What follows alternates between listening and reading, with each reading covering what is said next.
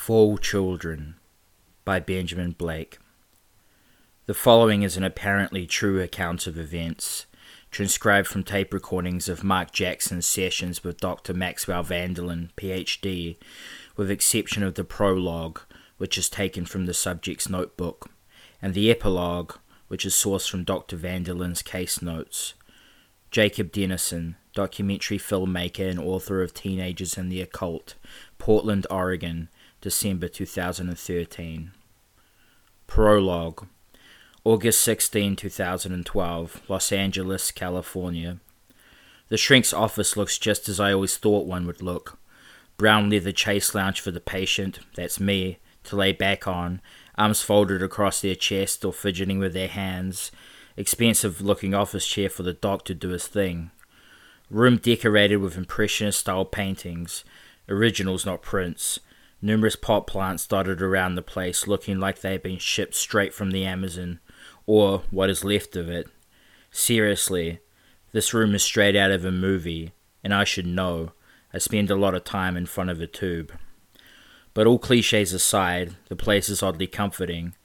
The late afternoon sunlight is coming through the west windows and pooling on the polished wooden floorboards in golden puddles. The air holds a faint scent of top shelf cologne and furniture polish, hinting at some kind of order. And order is good. The doc gestures for me to take my position on the couch, and I comply. He takes a thick notepad from his rosewood desk, then sits in the office chair and crosses one leg over the other. He absent-mindedly pushes his glasses back into position with a wrinkled index finger and retrieves a gilded fountain pen from the pocket of his tweed coat. He gives his watch a fleeting glance, and our first session officially begins. The doc starts out with the expected preliminary questions What's my age? 28. What's my occupation? None. Is this my first time seeing a therapist? Yes, unless you count Dr. Jake Daniels. He doesn't laugh at my attempt at a joke. How much do I drink? A lot. Am I currently taking any medication? Yes. What? Xanax. How long have you been prescribed the drug? A good while. Can you be more specific? Hell, I don't know, five years, I guess. Are you currently in a relationship? No. Sex life? Counting Rosie Palm and her five sisters? You get the picture. He switches his folded legs and we get down to the heart of the matter. Why did you come to seek my help?